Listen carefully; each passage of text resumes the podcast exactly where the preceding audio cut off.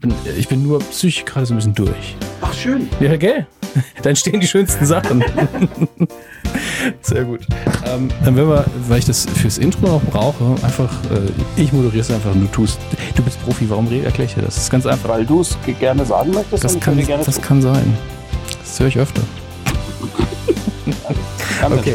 Ähm, Es kann nichts mehr passieren. Jetzt bist du hier, das Ding läuft.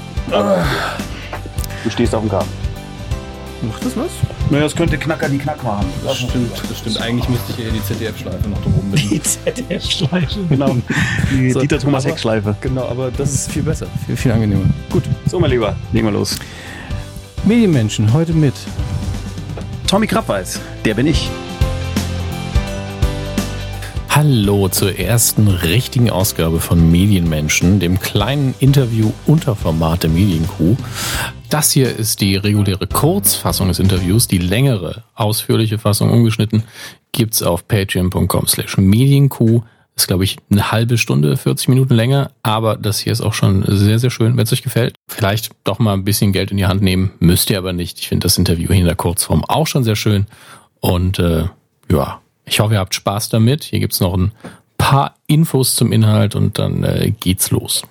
Wenn ihr jetzt im Laufe der Zeit die anderen Folgen der ersten Staffel mitbekommen werdet, dann wird euch auffallen, Moment, ich glaube, der Hammes hat das A alles sehr spät veröffentlicht, das werdet ihr heute schon merken. Ähm, das ist richtig. Tut mir leid. Und äh, B, er hat das in umgekehrter Reihenfolge oder sehr chaotisch veröffentlicht. Auch das stimmt. Ähm, es gibt diverse Gründe, weshalb die Reihenfolge sich da äh, verschiebt.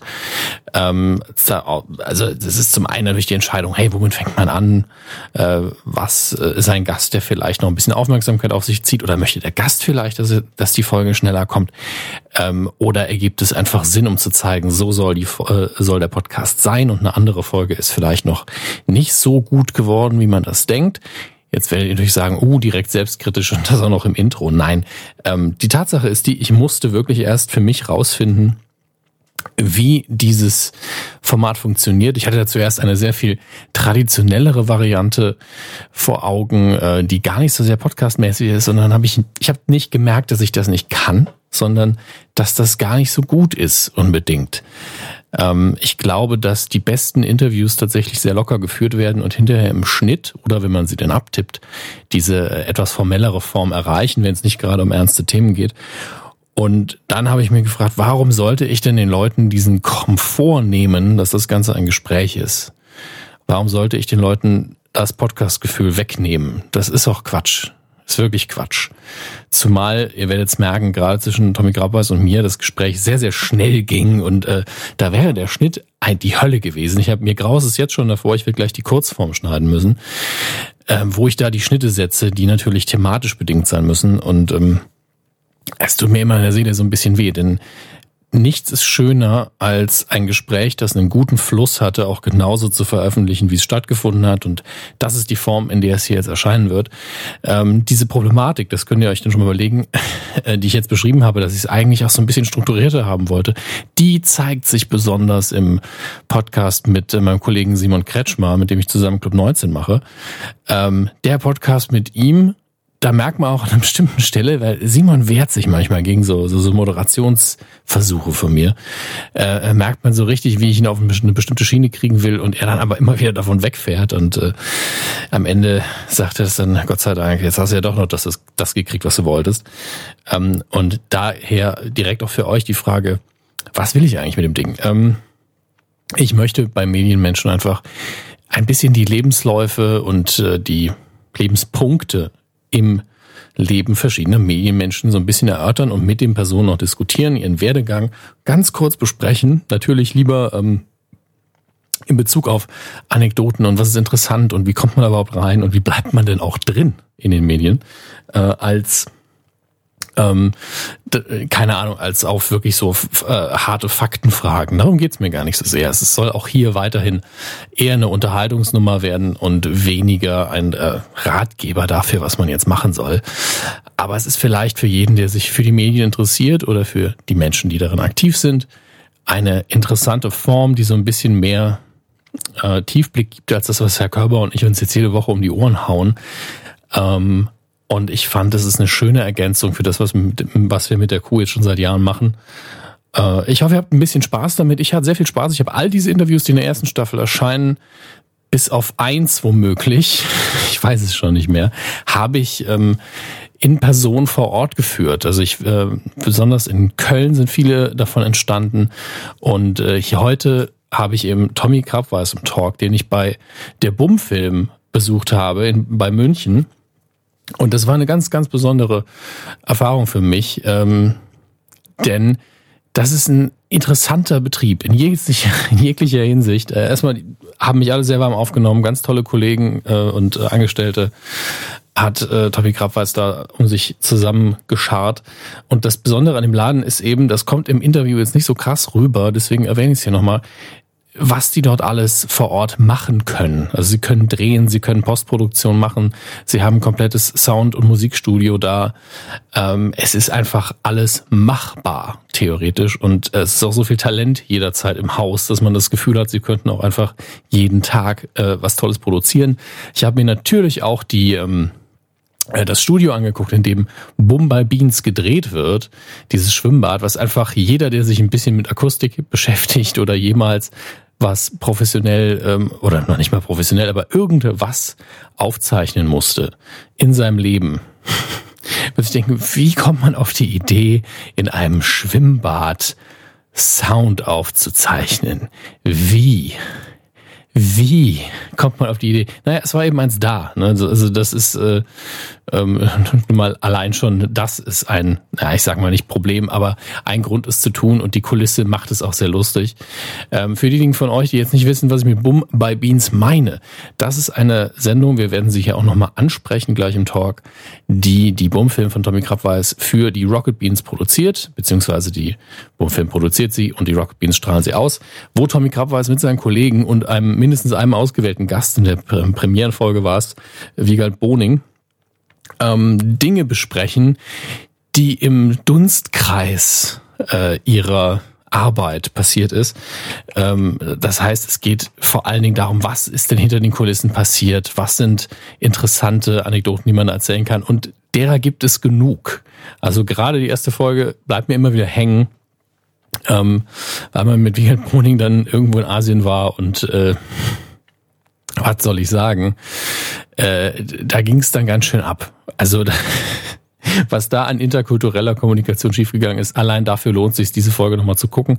Das müsste ja eigentlich alles auf dem YouTube-Kanal der Bohnen, aber was sollte eigentlich? Die Recherche, die kann ich euch jetzt mal kurz abnehmen, sollte aber ähm, bei den Bohnen alles liegen direkt, aber ich bei Beans ja hier, nur direkt Folge 1 mit Wiegald Boning äh, vor neun Monaten erschienen, zum Zeitpunkt dieser besonderen äh, Anmoderation gerade. Da haben wir alle Drechsler war dabei, Michael Kessler war dabei, auch immer wieder gern gesehen. Andreas Lenz von Un Ungarn Sternberg, toller Nachname.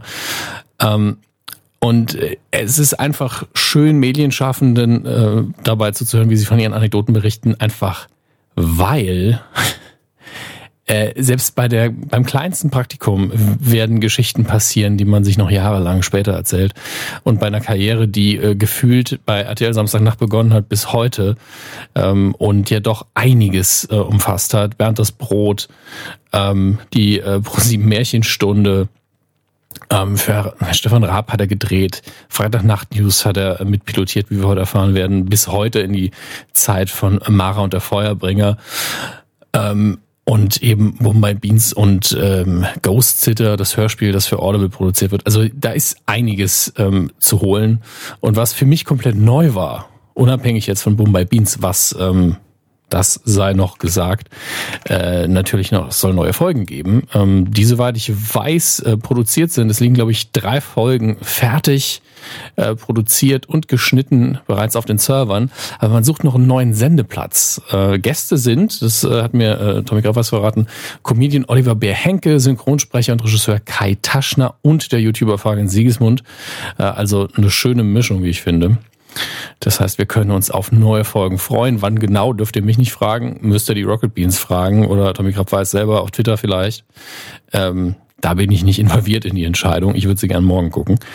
Ähm, aber was ich euch noch ans Herz legen möchte, was ähm, der lieber Gravas mir mitgegeben hat, war eins seiner Bücher. Äh, es war nicht Mara und der Feuerbringer, sondern ähm, ich schau mal gerade, wie, wie hieß das Ding? Er hat, er hat ja wirklich viele geschrieben. Also wir haben Vorzelt zur Hölle, wovon es eine auch eine DVD gibt mit äh, Animationen und ein bisschen Interview-Talk. Äh, da geht's um äh, die Urlaube und äh, Campingausflüge aus seiner Kindheit und Jugend aus den 70ern und äh, das ist äh, also zumindest die Videofassung davon ist schon mal sehr unterhaltsam. Und hier, genau das Buch hat er mitgegeben, Vier Fäuste für ein blaues Auge äh, aus seiner Zeit in einer Westernstadt, die äh, in, die in Poing bei München ähm, äh, existiert hat. Ein Western-Freizeitpark und dort hat er als Stuntman gearbeitet und vielleicht seine erste richtige, in Anführungsstrichen, Ausbildung als Showman äh, abgelegt. Und ähm, ich, ich sag's mal so, das Buch lohnt sich, ist sehr unterhaltsam, ist ein, und das ist ein Lob, ein sehr gutes Klobuch, weil es aus kurzen Anekdoten besteht und äh, man dann nicht vier Stunden da sitzen muss. Ähm, entsprechend, ich, ich bin erstaunt über ähm, die Talentvielfalt und die Projektvielfalt, die äh, in der Person Tommy Grabwas vereint ist und hatte ein sehr, sehr angenehmes Interview, äh, wie ihr gleich merken werdet. Und äh, ich freue mich, euer Feedback dazu zu hören. Ich bin sehr gespannt, wie ihr es findet. Und äh, jetzt sage ich mal, ab dafür. Medienmenschen. Heute mit Tommy Krabbeis, der bin ich. Deswegen sage ich, du bist Profi. Ich muss dir gar nicht sagen, dass du deinen Namen sagen musst. Ja, man sollte aber vielleicht noch erwähnen, dass du mir ein Handzeichen gegeben hast. Ja, aber äh, du hast auch gerade nicht in meine Richtung geguckt, deswegen dachte Ja, ich. aber ich habe gesehen, es bewegt sich was und da dachte ich mir, sag ich doch mal meinen Namen. das ist auch immer gut im Straßenverkehr. ja, genau. Wenn der, wenn der Schutzmann auf der Kreuzung winkt, sage ich, Tommy Krabbeis. Ja, geht's weiter. Du hast ja echt viel gemacht und ich will es jetzt auch nicht zusammenfassen. Wir Danke. kommen einfach im Gespräch drauf. Aber wenn dann irgendwie, da wird ein Buch erwähnt, da wird ein Hörspiel erwähnt, wird dann das erwähnt und dann passieren so zwei, drei kleine Fehler, die du normalerweise korrigieren würdest, dann bist du so, Nee, genau, ah, du hast komm, recht. 400 Meter weiter, okay, dann, Ja. dann erzähle ich es halt nicht, dass das Buch anders hieß, dass ich das Ja. im anderen Jahr geschrieben Mara habe. und der Feuerkelch. Klassischer, klassisches Beispiel. Mhm. Ja, Tommy Krabbeis, er hat Mara und der Feuerkelch geschrieben, Bernd das Brot erfunden und war bei RTL Samstagnacht. Wie war das eigentlich damals? Und dann zu sagen, also das heißt Mara und der Feuerbringer, macht ja keinen Sinn. Tja, wie kommen wir das denn Mara- mal wieder raus? Mara und der, ach, ist egal, mir fällt jetzt kein Harry Potter Titel ein. Ach Gott. Aber ähm, da hatten wir unseren Erstkontakt tatsächlich über einen gemeinsamen Bekannten. Ja, genau, der, der Howling Mad Jesko. Genau. Ich kenne ihn nur als Jesko. Der, Der Howling Mad Jesko. Nennst du ihn so oder nennt er sich so? Also äh, ehrlich gesagt äh, ist mir das gerade so eingefallen und ich glaube, er wäre der heißt er so. Erste, der das genauso auch unterschreiben würde. Das, das glaube ich auch sofort. Mhm. Ähm, ich hatte ja auch mal die Freude, von ihm interviewt zu werden. Das war auch sehr schön. Ähm, und äh, ich fand das sehr angenehm, dass er den Kontakt einfach ja, hergestellt ja, hat. das fand ich auch sehr Also- nett von ihm. Er wollte halt helfen, weil das war damals zu der Zeit, entweder als Mara gerade im Kino war oder als die erste Fernsehausstrahlung war, ich weiß es nicht mehr. Wir hatten ja bei dem Film generell das Problem, dass der Verleih also nicht wirklich daran geglaubt hat, dass das was wird. Also so gar nicht, also so minus zehn und sich auch entsprechend in der Promo verhalten hat. Und du kannst halt mit einem Film schwer Erfolg haben, wenn niemand weiß, dass es ihn Ja. gibt. Ist immer schwierig. Das, also ich verstehe ja grundsätzliche Skepsis. Uh, Fantasy, Deutschland, hm, Klar. schwierig. Natürlich. Na klar, nur dann ist die Konsequenz entweder wir machen es nicht, würde ich sagen, Mhm. oder wenn wir es machen, dann versuchen wir Leuten halt irgendwie nahezulegen, in den Film zu gehen. Ja. Und das hat halt damals einfach hinten und vorne nicht funktioniert. Nein. Die haben sich halt sehr viel auch auf meine äh, ja, wie soll ich sagen, die Convention und das Fandom und so weiter verlassen. Aber das ist eine kleine, verhältnismäßig kleine Gruppe eingeschworener Fans, von Ja. der auch nichts nach draußen dringt.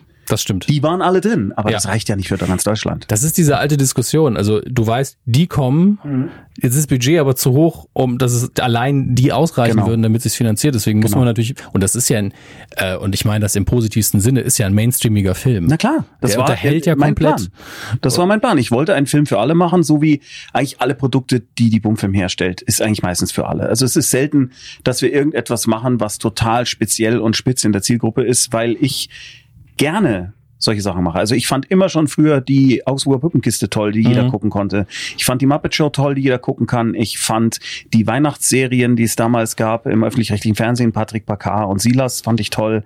Ich finde äh, Jim Knopf und Lukas der Lokomotivführer ist ein perfektes Beispiel dafür, dass es auch weder für Kinder noch für Jugendliche oder Erwachsene langweilig ist. Ja. Und solche Sachen mache ich gerne. Siehe Bernd das Brot. Das gucken die Erwachsenen und denken, "Äh, das ist doch gar nicht für Kinder. Und die Kinder gucken es und denken, "Äh, wieso gucken das die Erwachsenen? Die Erwachsenen gucken sich und denken so, mein Leben ist auch die Hölle. Das ist genau. ja super. Ja, genau. Und es funktioniert halt für alle. Der Trick ist nur, das haben wir aber auch lernen müssen tatsächlich in den letzten 25 Jahren.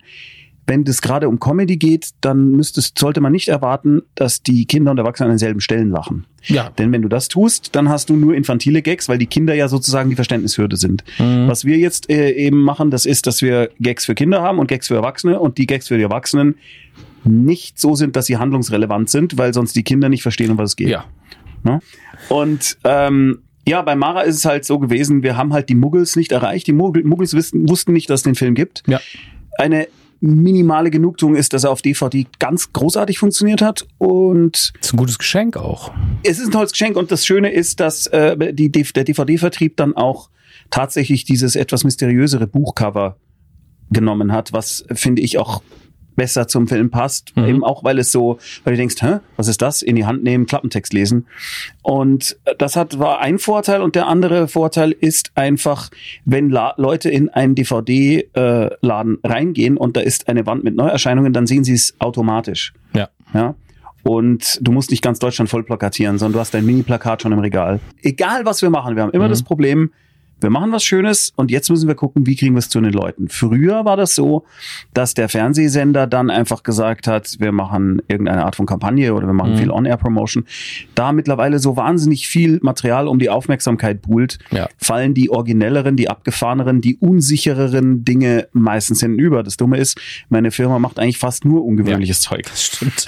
Und da kann man dann sehr viel Pech haben. Man kann aber auch Glück haben, wie mit Ghost Sitter, diese Audible-Hörspielserie. Mhm. Die, da hat Amazon, die ja Partner sind mit Amazon Music, gesagt, weißt du was? Das ist so geil, dann machen wir jetzt eine Kampagne. Und das hat sich so extrem gelohnt. Es war das erfolgreichste Hörspielprodukt von Amazon Music in 2017. Also ein Monster-Hit, der dafür gesorgt hat, dass es eine zweite Staffel gab, der auch ein Monster-Hit wurde und wir machen Mhm. jetzt gerade eine dritte. Und sowas gibt's eben auch. Und Ja. es hat voll, sich voll ausgezahlt. Wir machen jetzt gerade noch für Audible, glaube ich, insgesamt zehn verschiedene Hörspiele, Hörspielserien. Davon sind mehrere von uns geschrieben Mhm. und andere sind aber auch einfach Bearbeitungen bestehender Stoffe. Das war wunderbar. Vor Ja. allen Dingen, das, äh, du hast mir vorher euer, ähm, euer Studio ist ja falsch eigentlich. Das ist ein ja. Tonstudio und ein Aufnahmeraum Ja, und ein äh, Produktionsstätte, Aufnahmestudio. Die. Produktionsstätte, ja, genau. Ähm, und ihr habt ja einfach alles. Also ihr könnt hier de facto ja einfach alles machen. Wir können einen Film hier herstellen.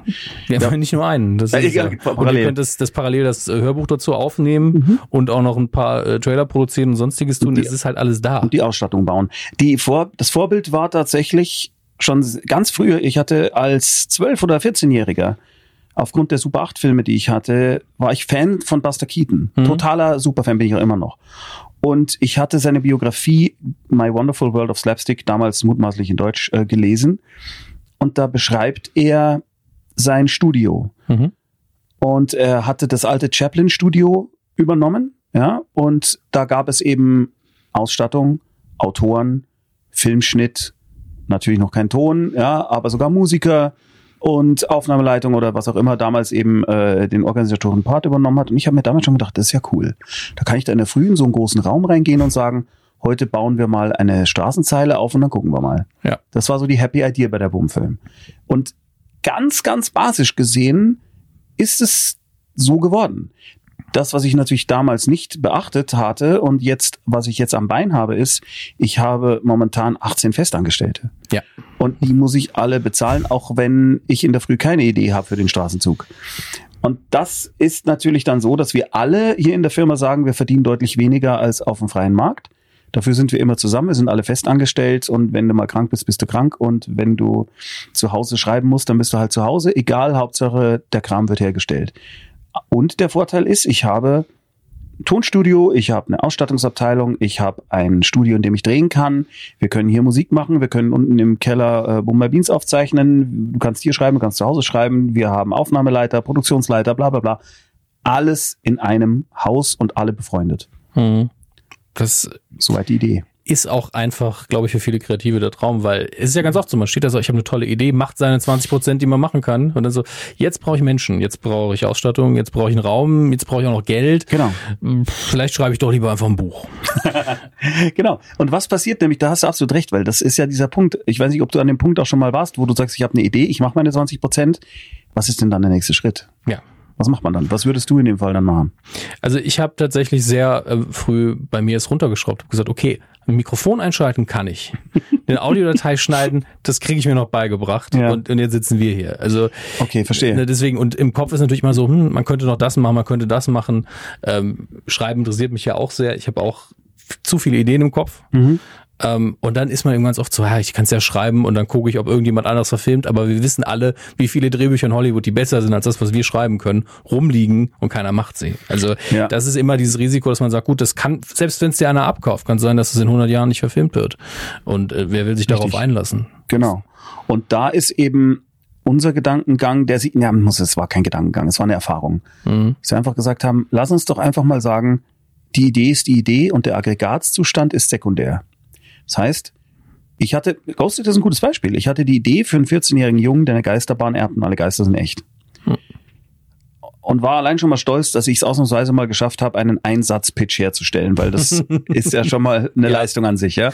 Das stimmt. Wirklich wahr. Da hat man im Fahrstuhl noch Zeit für zwei, drei andere. Das ist nicht schlecht. Richtig, genau. Bei Mara und der Feuerbringer zum Beispiel war das immer das große Problem, weil ja, weißt du, das ist also alles äh, wissenschaftlich recherchiert. Na gut, das ist jetzt nicht so wichtig, aber es geht um nordische Mythologie, aber nicht so und die kompliziert. Leute finden es auch geil. Aber Ja, ich weiß, darum genau, geht's nicht. Genau, darum geht's gar nicht. Also es ist ein 14-jähriges Mädchen, gut, das hast du schon oft gehört, aber also auf jeden Fall, die hat, und das ist aber dann alles gar nicht so, und da liegt der Luke in der Höhle, ich fange nochmal an. Mhm. Ja, und vergiss es. Und äh, bei Ghost Sitter äh, habe ich sofort mir gedacht, ah, ein Satz, und es ist klar, man hat sofort Bilder im Kopf. So, aber was mache ich jetzt damit? Und die erste Idee war eine Fernsehserie. Also habe ich mal so 20 Seiten, die berühmten 20 Prozent, zu Papier gebracht, wie es als Fernsehserie aussähe.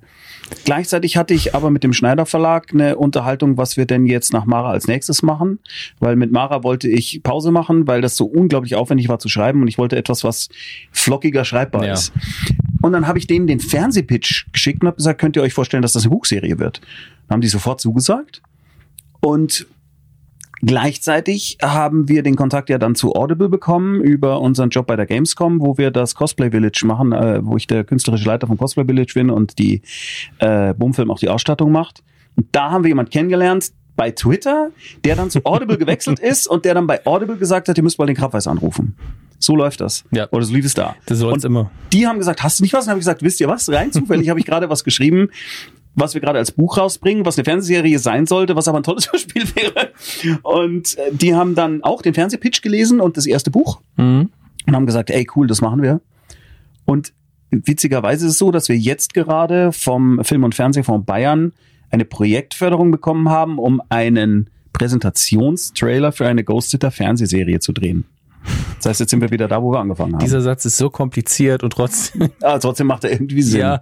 ja. Und durch diese, diese Freiheit im Kopf, dass das nicht unbedingt relevant ist, welchen Aggregatzustand die Idee als erstes annimmt, haben wir deutlich mehr Möglichkeiten, als wenn du dich direkt auf irgendwas versteifst oder versteifen musst, weil du innerhalb deiner Firmenstruktur oder äh, dessen, wofür du jetzt, sag ich mal, in der Branche stehst, nur Bücher schreibst, nur Drehbücher schreibst oder sonst Mhm. was.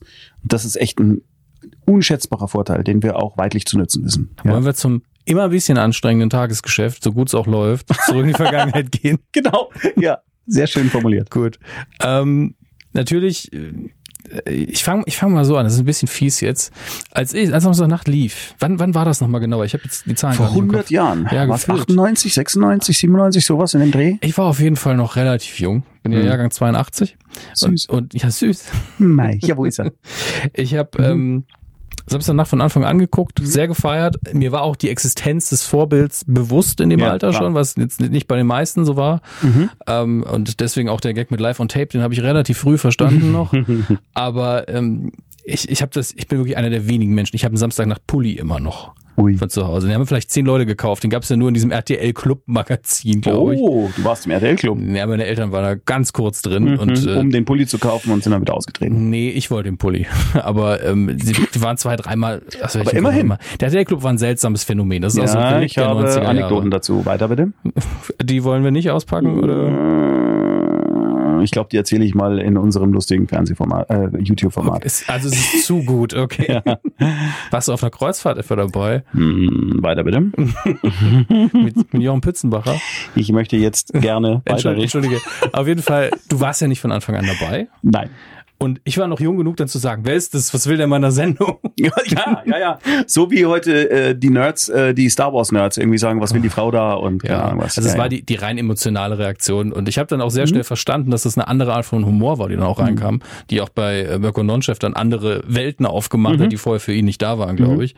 Und dann habe ich es auch akzeptiert. Dann kam irgendwann noch jemand dazu, dessen Namen mir gerade nicht Mark mehr Weigel im Mark letzten Jahr kam genau. dazu, genau. Und da war ich so, hm, da habe ich aber im, insgesamt bei der Sendung gedacht, ich weiß nicht, ob die Luft nicht langsam raus ist, obwohl ich, obwohl ich den Satz nie so formuliert hätte zu der Zeit. Ja, ja, man das reicht ja, wenn wir ihn ja formuliert haben. Ja, eben. Ich es war ja dann auch Also es mehr. war einfach der, der, das Problem war, dass wir ebenso wie Saturday Night Live viel mehr hätten, äh, wir hätten viel mehr Fluktuation gebraucht. Also man hätte viel mehr, glaub, gleich im ersten Jahr Leute schon austauschen lassen können, wenn sie denn Bock haben. Also wie Mhm. der Wiegald, der zum Beispiel gesagt hat, wisst ihr was, ach, ich mache jetzt was anderes. Und dann hat man halt gesagt, nee, bleib, bleib, bleib, schau mal, hier hast du äh, noch mehr Geld, bitte bleib, bleib, bleib. Und das ist vielleicht manchmal ganz gut, wenn man jemand vor sich selbst schützt, aber es ist äh, innerhalb von fünf Jahren wäre es schon besser gewesen, es hätte mehr Fluktuation gegeben, damit das Ding sich immer wieder selbst erneuert und Ja. nicht in seinem eigenen Saft erstarrt. Und RTL hat fälschlicherweise angenommen, dass wir Comedians das alleinige Erfolgsrezept sind und das ist nicht so. Nee, es ist eine zu einfache Formel. Also genau. Es, äh, es, es ist nicht so. Also Ja. bei allen Qualitäten, die jeder äh, von uns in die Sendung eingebracht hat, niemand von uns äh, wäre so essentiell gewesen, dass es danach die Sendung nicht mehr gegeben hätte. Und äh, es stimmt, ich habe mit äh, Mirko zusammen, also ich habe halt eine visuelle Komponente eingebracht, habe auch selber gedreht für die Show, weil ich einfach mehr Außendrehs wollte und mehr Slapstick und mehr Action und mehr Schnittgestaltung und wilder und mehr mit dem Medium arbeiten. Ähm, das habe ich dort aber auch aus so einer Art nenne ich Verzweiflung, aber ich wusste nicht, was ich da soll, weil alle konnten ja alles, was ich auch kann. Der Mhm. einzige Unterschied war, ich war ähm, einfach filmtechnisch interessierter, sag ich mal, und ich hatte eben äh, als Stuntman gearbeitet. Das waren meine zwei Kernkompetenzen, die mich von den anderen unterschieden. Musik und äh, Kram und lustige Dialoge, das konnten die anderen auch und auch besser. Also habe ich mich darauf versteift und das führte dann dazu, und schreiben konnte ich. Das führte dann dazu, dass es irgendwann eine Sendung gab, wo ich gar nicht vor der Kamera zu sehen war, aber eine Menge von der Sendung geschrieben und drei Nummern selber gedreht hatte. Und da habe ich mir dann gedacht, okay, dieser Schlussapplaus, der ist dann halt vermutlich jetzt dafür. Das weiß nur keiner. Und da habe ich dann eben sozusagen erkannt, ich sollte wirklich besser diesen Job machen. Das Einzige, was ich mache, wenn ich jetzt mal vor der Kamera bin, ist irgendwas, wo man keinen Text lernen muss. und äh, weil, wenn ich als Regisseur sowieso schon da bin, dann ist es deutlich günstiger, wenn ich auch jetzt diese eine Rolle noch übernehme. Aber das ist nie aus dem aus der Motivation heraus, ich muss schauspielen. Mhm. Und das äh, macht das alles deutlich entspannter. Bin seitdem deutlich entspannter. Du hast vorher gesagt, dass du mit acht Jahren angefangen hast, das heißt äh, damals Super 8 dann auch. Mit, mit Super 8, mit 8, ja. Genau. Und ähm, hast du jetzt aus, das war ja Eigeninitiative, das war ja, ich habe mir eine Kamera oder eine Genau, Kamera mein Vater gewünscht. hat eine Super 8 Kamera. Mhm. Ähm, ich äh, habe gesehen, da kann man irgendwie irgendwas mit aufnehmen und äh, so wie das allen Leuten so geschehen ist, also egal ob das jetzt Superstars wie Steven Spielberg sind oder so Heinzel wie ich, du siehst dieses Ding, es setzt was in dir frei. Als Buster Keaton das erste Mal eine Kamera in der Hand hatte, hat er sie auseinandergenommen, um zu wissen, warum es, wie was war, was da Mhm. funktioniert. Und dann angefangen, Filme zu drehen. Und so im ähnlich, so ähnlich habe ich ausge- auch gemacht. Ich habe sie nur nicht geschafft, auseinanderzubauen. weil Ich den falschen Schraubenzieher hatte. Aber War wahrscheinlich besser so. ja, mein erster Film war ein Stop-Motion-Film mit Lego. Und äh, dann habe ich parallel dazu auch ein Theaterstück für die Schule geschrieben auf der Schreibmaschine. Da habe ich Pumuckl und die Grippetabletten umgeschrieben als Theaterstück. und äh, das haben wir dann noch aufgeführt. Wir hatten nur keinen Schluss. Das weiß ich noch sehr, sehr gut. Ich hatte dann irgendwann viele Jahre später auf der Straße mal einen Typen getroffen, der hat gesagt, hey, du bist doch Tommy Krabweis. Und ich schon damals noch meine RTL Samstagnacht Autogrammkarten so gezückt. Ja, das war eine Zeit lang war das ja wirklich so starmäßig. Ja, natürlich. Äh, und mir gedacht, ja, kein Problem. Der sagte, hey, ich kenne dich, weil ihr habt in, als wir in der vierten Klasse waren, habt ihr beim äh, bei der Abschlussveranstaltung Pumuckl-Theaterstück gespielt. Und ich, ja, das war ich. Und er hat gesagt, hey, es war total scheiße, es hat uns allen die Feier versaut. Wollte ich dir nur sagen, tschüss. In Ja. der vierten Klasse Ja. und dann Ja. um die Feier versaut. Ja, ja. Um er wollte kein Autogramm. Mm. Ich habe ihm dann aber auch keins gegeben. So. Hat er bekommen, was er wollte. Kann wie nix. ja, und ähm, das, das war so der Anfang eben, diese, diese zwei Projekte. Ich habe dann auch als Karl Valentin irgendeinen Sketch gespielt und dann, es führt dann dazu, dass ich in der fünften, sechsten Klasse ein Bud Spencer Theaterstück geschrieben habe. Klar. Völlig wahnsinnig. Ergibt, ja, klar, ergibt aber einfach Sinn bei deinen Interessen. Ja, und Asterix. Wir haben auch mal Asterix, ähm, Asterix als Gladiator als Theaterstück aufgeführt. Und das also, okay. sehr abgefahren alles. Naja, wie dem auch sei, auf jeden Fall, ähm, ich habe eigentlich immer schon geschrieben und inszeniert, viel mehr. Mhm. Nur war das weder für mich noch für meine Eltern oder auch für meine Lehrer ein Berufsbild Autor, Regisseur, weißt du, oder Produzent. Ist es ja, ja auch nicht einfach da. nicht. Also wenn, wenn, du zur Schule gehst, ist halt in den wahrscheinlichen Berufen kommt es einfach nicht vor. Genau, da bist du gerade noch Schauspieler, aber da rät man von ab. Ja, in der Regel schon. Also ja. da musst du schon dich fast schon zu ernst genommen haben bei den Theaterstücken und die ganze Zeit, okay, er ist immer dabei, er macht, er kann mhm. seinen Text immer, mhm. kann er schon mal versuchen. ja, genau. Kann sein Text ist zwar wichtig, aber vielleicht auch nicht alles. Also nicht alles, genau. Und vielleicht ich konnte dann, meinen Text nie. Vielleicht dann eher Jura, wenn man gut auswendig lernen kann. Ja. Das ist das Studium, glaube ich, einfach. Ach, hätte ich nur Jura. Das ja, und, nicht. und so, so kam das dann und deswegen bin ich um die Samstagnachtzeit wirklich sehr dankbar, weil die hat mir wirklich im Schnelldurchlauf gezeigt, was ich machen sollte, was ich kann, was ich nicht kann. Das ist sehr, sehr viel wert. Ja, das glaube ich sofort. Aber Samst war Samstagnacht so chaotisch, wie ich es mir vielleicht vorstelle? Nein. Was Nein, stramm es organisiert? War, es, ja, es war in der Kreativität frei, solange du Hugo Balder begeistern konntest für dein Material. Mhm. War es sehr frei und sehr originell. Aber es musste straff organisiert sein, weil wir haben jedes Jahr 45 Minuten Live-Show hergestellt mit allem drum und dran und Ausstattung und Co. Mhm. Das heißt, Montag, Dienstag wurde geschrieben und gedacht, äh, Mittwoch und Donnerstag wurden Sachen vorproduziert und geprobt und am Freitag gab es Durchlaufprobe, Generalprobe, Aufzeichnung. Mhm. Brutal. Ja. Aber es ging. Und auch die Frage Hugo Balder, ja, wer entscheidet, wenn das witzig ist? Ja, ich. Und die einzig, einzige Antwort, die man geben kann, ich meine, irgendwer muss es ja mal entscheiden. Mhm. Also er entscheidet ja gar nicht, ist es witzig, sondern ich glaube, es klappt. Ich glaube, die Leute Richtig. lachen. Und das brauchst du, weil Comedy ist nie ein Gremiumsjob. Kann nicht sein. Kann es nicht sein. Und ähm, darum ist es so, wenn ich bei, war vor einem Jahr, war ich bei einem sehr, sehr äh, großen privaten Fernsehsender und habe dort etwas vorgestellt. Neuen Live gibt's nicht mehr, keine Sorge. genau. Und ähm, dort war es eben so, dass da sehr viele Menschen am Tisch saßen. Sehr viele. Da wusstest du schon, oh. Da wusste ich schon, das werden jetzt, die Hälfte wird's lustig finden und ich glaube, von dieser Hälfte sind nur drei Leute so, dass sie das auch zugeben.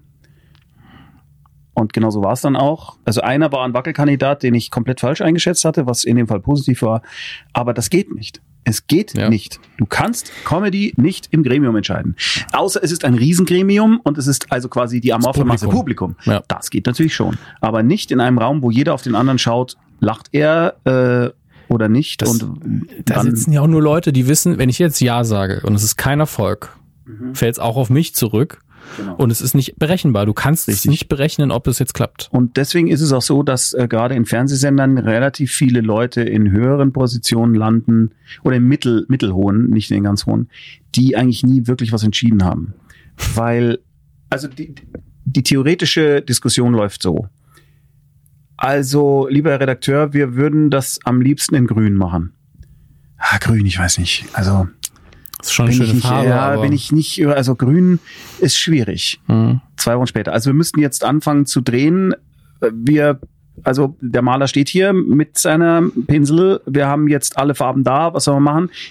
Ja, weiß nicht, also schwierig. Also wir, wir drehen in fünf Minuten. Wir haben jetzt noch die letzte Chance, das Grün anzumalen. Wir machen das jetzt. Also ich muss sagen, ich bin nach wie vor skeptisch, aber gut, wenn ihr meint. Es wird grün angemalt, es geht auf Sendung, es ist ein Flop. Ja. Und äh, der Redakteur sagt, also ich habe gesagt, na, mit grün ganz schwierig, aber gut. Das heißt, dieser Mann hatte immer recht. Ja, klar. Kann er jetzt sagen? Obwohl er sich für nichts entschieden ich hat. Ich habe es ja gleich gesagt. Ich habe immer gleich gesagt. Das heißt, egal, ob das Ding funktioniert oder nicht, irgendwie er selbst verliert nicht zwangsläufig unbedingt an Reputation, je nachdem, wie gut er sich verkauft. Und wenn du viele solche Sachen hast und natürlich auch ein paar Erfolge dazukommen, ist es ja klar, hast du eine Person, die eigentlich nie irgendwas wirklich entschieden hat, die aber trotzdem als jemand gilt, der oder die für Erfolge ja. verantwortlich ist oder die Flops richtig eingeschätzt hat. Mhm. Ja. Das ist eben der Punkt, also wenn es dem Unternehmen durch Glück, weil es ist nun mal ein kreatives Geschäft, da kann man einfach Glück und Pech haben. Genau. Weil man kann das beste Produkt liefern, die Leute mögen es vielleicht einfach nicht. Ja. Ähm, wenn, dann, also der legendäre Produzent, vielleicht hat er einfach immer nur Geld auf den Tisch gelegt und hat da Glück, dass die richtigen Sachen gelaufen sind. Das ist, also es gibt bestimmt auch gute Engagierte, die was leisten. Ich möchte es nicht in Frage stellen. Das ist natürlich, wenn man so im, im, im Mecker-Modus ist, fällt es natürlich immer unter den Tisch. Also Ja. ich habe, also wir haben beim äh, Kinderkanal mit Carsten Schult einen Redakteur, der wirklich der größte Bernd-Fan ist zum Beispiel, ja, mit dem wir über dieselben Sachen lachen.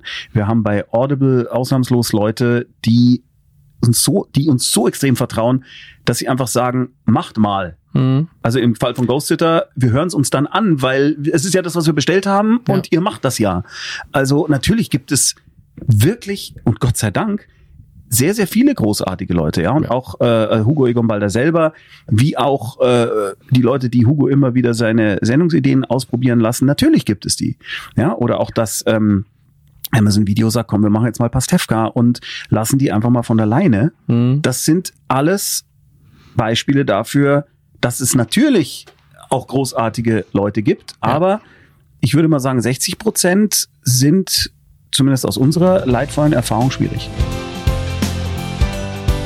Meine un, ungetestete, aber äh, durch Bauchgefühl im langen, äh, in langen Jahren äh, entwickelte Theorie, dass mit dem Erfolg ganz oft auch eine Carte Blanche kommt, die manchmal funktionieren kann, wenn du Mhm. genug Selbstdisziplin hat, Und ein hast. Team vielleicht. Und ein Team, die aber auch voll in die Hose gehen kann, wenn du beginnst, deine eigene Legende zu glauben. Und ich bin wirklich fest, also ich arbeite aktiv daran, in dem Moment, wo jemand sagt, Mensch, Bernd, das Brot, das war so genial.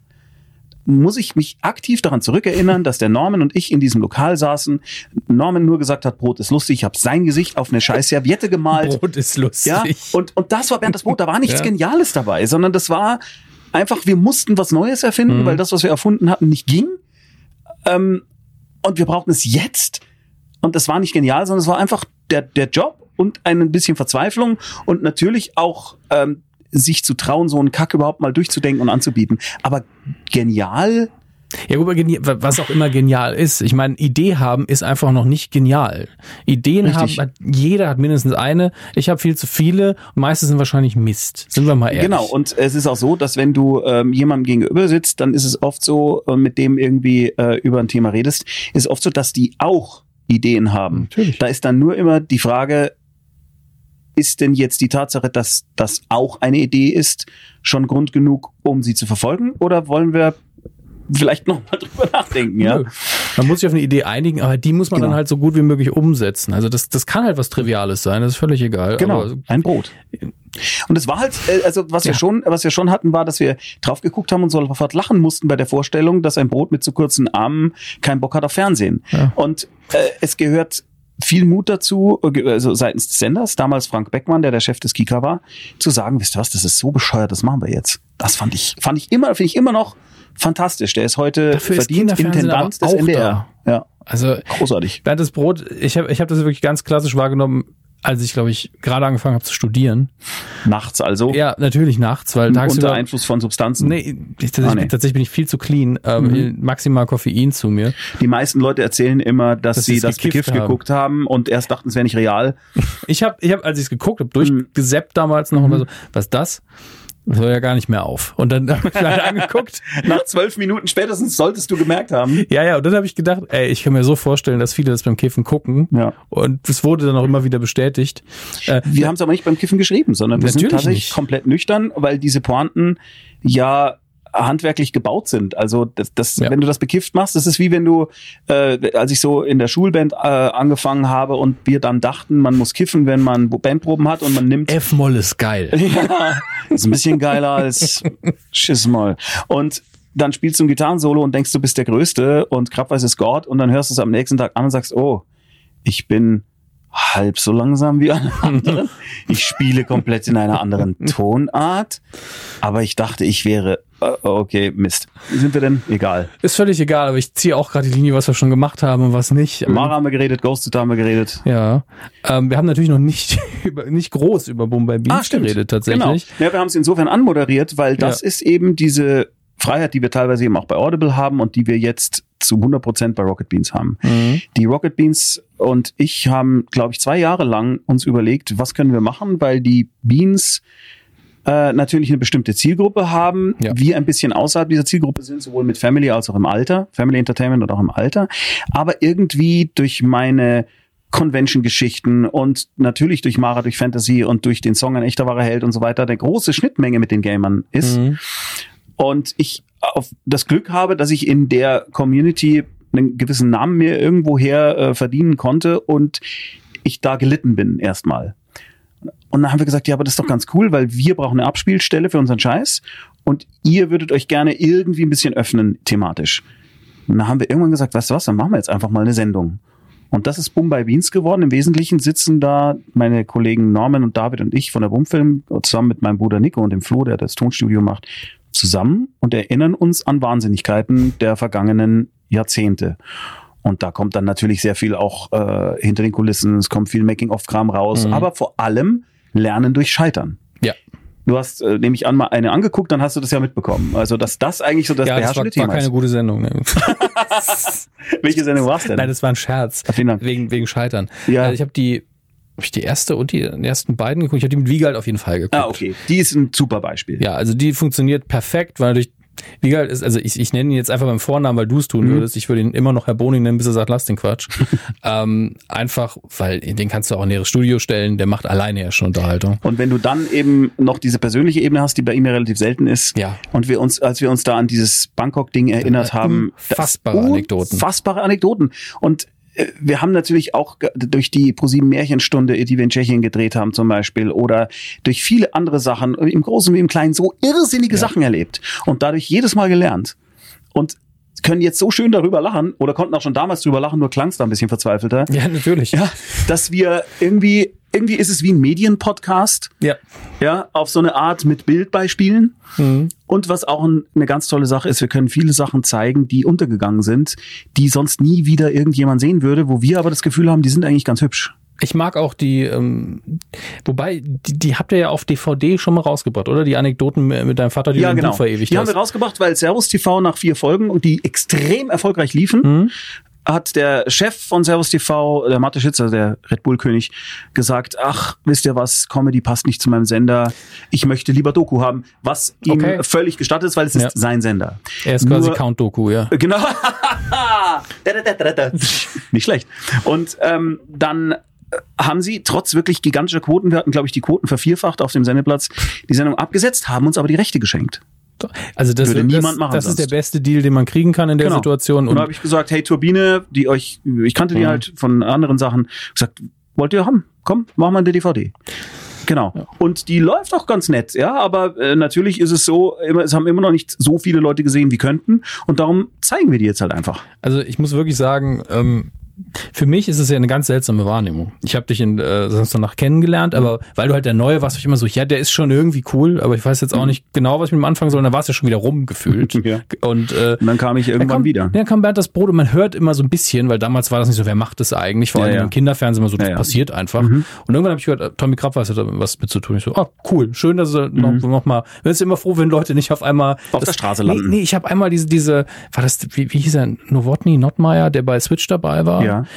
Und ich auch, Tanja Schumann, auch eine Mhm. Kollegin von dir, die sieht man dann halt ab und zu und das finde ich nicht schlimm, aber man ist so ein bisschen berührt, wenn man dann in einem Baumarkt ist und man sieht so ein Farbe, so ein Fernseher, da läuft Werbespot für die Farbe und die moderieren das durch und man ist so, es ist auch ein Job, es ist absolut ehrenhaft, Mhm. das zu machen. Ich verstehe schon, was ist du so, meinst. Das, das ist nicht ihr Wunsch. Die wollen was anderes machen, das weiß man, Mhm. weil man es auch nicht machen wollen würde. Ähm, und dann ist man froh, wenn sie, ah, der macht noch weiterhin was Kreatives und es klappt und das ist Mhm. schön. Und dann freut man sich mit. Ja, Tanja Schumann ist ja die Stimme von Chili das Schaf, äh, die äh, wirklich fantastisch ist in dem Job. Ja, Sie ist ja auch gut. ja die Also ist da gut, muss man aber äh, das, das Problem bei Tanja ist, dass die jetzt nicht selber schreibt. Und das ist dann natürlich blöd, weil du bist immer Du kannst dir deine Arbeit nicht schaffen. abhängig. Genau, du bist immer abhängig davon, dass jemand mit Stoff kommt, Mhm. damit du einen Job hast. Und das ist schade, weil sie nämlich dann in der Arbeit extrem kreativ und wahnsinnig scharfsinnig ist und perfekte Besetzung äh, war für Chili das Schaf zum Beispiel, aber auch für viele andere Sachen. Aber ich weiß, ich weiß schon, was du meinst. Und dann, ja, ich hatte halt den Vorteil, dass ich dann nicht mehr vor der Kamera, also genau, ich musste nicht mir den Platz vor der Kamera erkämpfen, weil Mhm. ich ganz gut gesessen bin hinter der Kamera. Ja. Und darum sieht man mich halt ab und zu mal, aber nur wenn ich entweder möchte oder wenn ich keine andere Wahl habe. Ist das T-Shirt gekauft oder geschenkt? Äh, das ist äh, gekauft. Schönes T-Shirt. Schöner Inhalt, toller Autor. Bin Ja. ein großer Fan. Das ist auch, also ich habe es jetzt zwar bewusst angezogen, was ich heute sehe, aber nicht, weil ich gedacht habe, vielleicht nehme ich mich scheiße oder bin zu spät. Achso, äh, für alle, die nur zuhören, da steht drauf, äh, Novel by Neil Gaiman, American Gods. Ja, ich wollte es eigentlich mit Absicht jetzt nicht sagen, weil es immer schön ist, wenn im Podcast die Leute so, es ist ein Podcast, da ist kein Bild. Ähm, Zu spät, ich hab's gesagt. Ich schneid's raus. Ähm, ja, äh, ähm, Neil Gaiman ist unfassbar Super. tatsächlich. Und für mich, unabhängig von der Schriftstellertätigkeit, wo es auch stimmt, ein großes Vorbild, wie er mit seiner Öffentlichkeit umgeht. Der ist auf Twitter der Knaller. Das ist Und unfassbar. weiß genau, wie viel und wie wenig aus dem Bauch raus, wie man macht und äh, wie er mit Leuten umgeht. Großartig. Ich habe äh, habe das Glück, dass er mich einmal gefaved hat, weil ich ihm erzählt habe auf Twitter, wie ich ihn das erste Mal wahrgenommen habe, bevor ich ein Buch von ihm gelesen habe. Das war nämlich auf der Comic-Con, glaube ich, 2009, glaube ich. Und ich habe da gesessen in der ersten Reihe und ich, ich habe manchmal Nasenbluten. Und an dem Tag, aufgrund des Einflusses von sehr viel Koffein, glaube ich, hatte ich das Nasenbluten aus der Hölle. oh mein Gott. Und ich bin über diese ganze Convention Mein immer, Mitleid, oh Gott. immer mit einem Taschentuch auf der Nase, wo alle gedacht haben, mit wem hat er sich auf einer Convention geprügelt, Ja. wo nur Nerds Oh, rumlaufen. scheiße. Und ich sitze in dieser ersten Reihe, habe noch nie von Neil Gaiman Mhm. wirklich was gehört, aber ich war mit Leuten da, die wollten sich das Panel angucken. Ich so, ja klar, komme ich mit. Sitze in der ersten Reihe, so, Kopf im Nacken. Mhm. Oh shit. Und äh, jemand ähm, stellt ihn vor, macht das sehr cool. Dann kommt er raus und ist angenehm, hat eine unfassbar angenehme Stimme, Mhm. sehr gut vorlesen und fängt an, ähm, The Day the Sauces Came vorzutragen. Und ich Mhm. hänge da so und habe wirklich keine gute Zeit. Und das ist echt nicht schlecht. und danach habe ich geguckt, was er sonst so macht. Ja, du hast Und- ihn auch nur mit einem Auge gesehen. Denn, Ja, ich wirklich. Der andere das, die Nase zugehalten. Oh Gott. War ein schöner Tag, aber.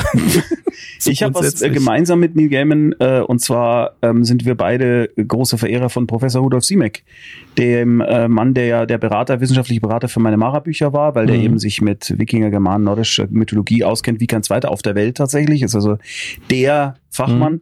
Und äh, Neil Gaiman hat für sein Buch Norse Mythology eine Danksagung, wo er sagt, er dankt Professor Siemek. Das sind äh, eben die Bücher, die er da am Ja. meisten gelesen hat. Und er hat dann auch äh, den Simek mal angemailt und der Simek hat ihm zurückgemailt und dann hat der Simek ihm gesagt, schau mal, hier ist ein Internetlink, schau dir mal den Film Mara und der Feuerbringer an.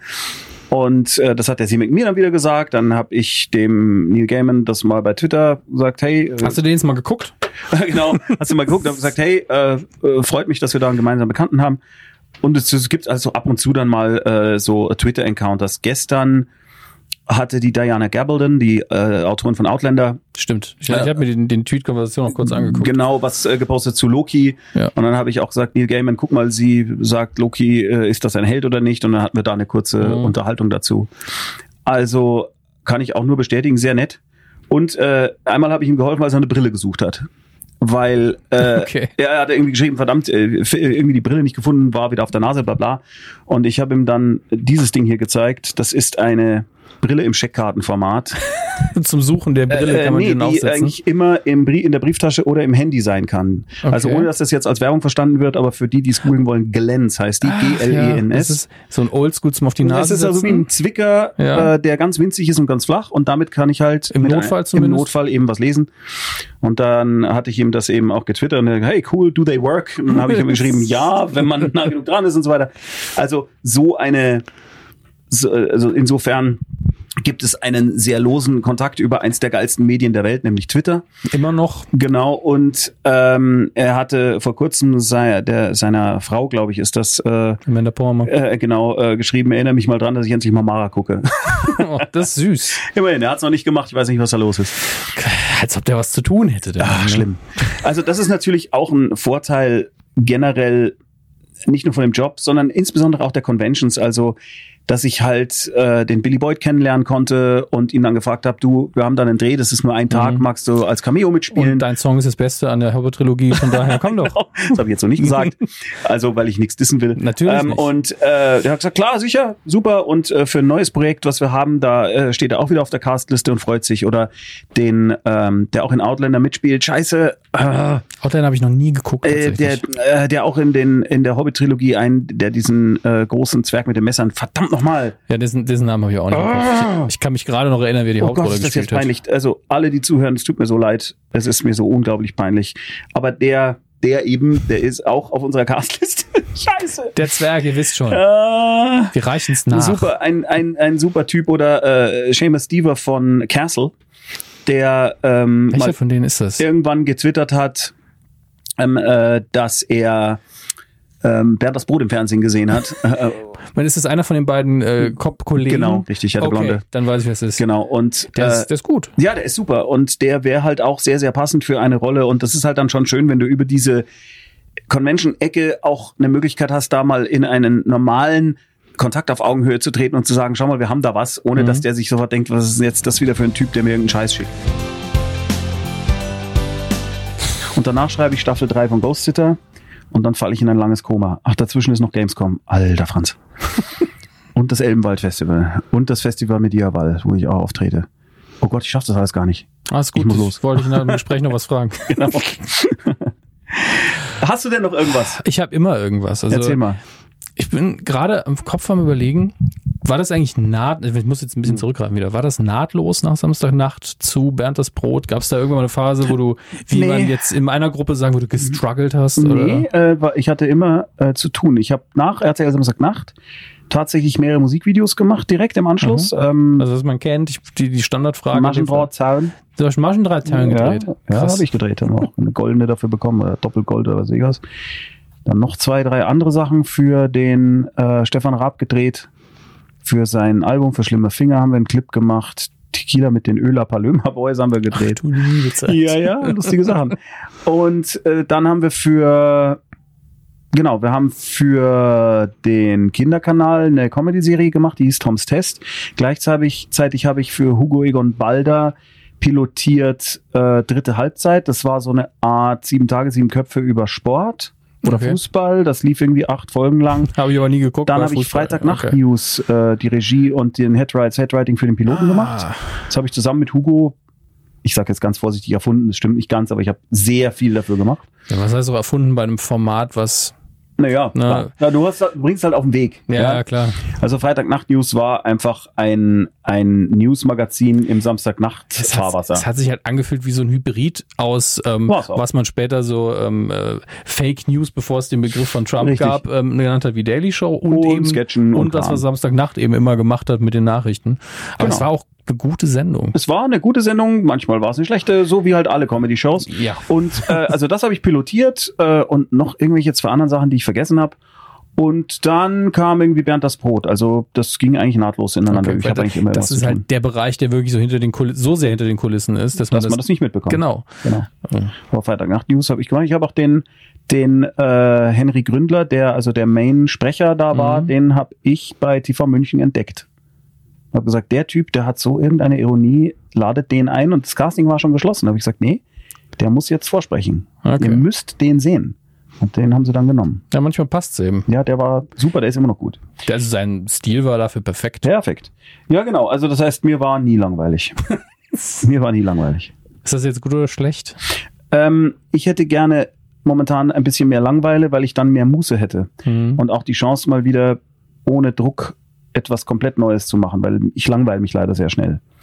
Also wenn ich etwas zu oft immer gleich mache, dann nervt's mich. Ich muss dann ganz dringend wieder aber wie, weißt du, du sitzt halt irgendwie mehrere Wochen und machst Ghost-Sitter-Aufnahmen und ich denke mir so, jetzt muss ich Musik machen, weil sonst drehe ich durch.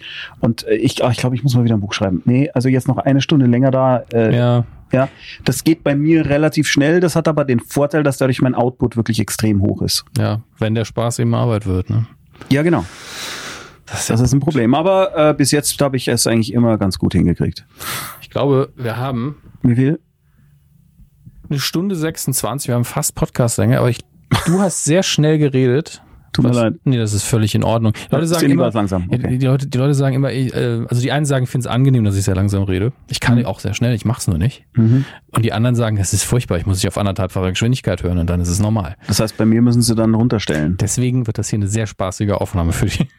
Oh, oh je. Nö, also ganz ehrlich, äh, wer normal Gesprächsgeschwindigkeit nicht klarkommt, der muss dann halt auch einmal Auf den Knopf drücken Ja, und also- es langsamer hören. ja, da muss man leben. Das haben wir auch mal gemacht und haben Leute schnell abgespielt und gesagt, das funktioniert. Ich so, ja, natürlich funktioniert das.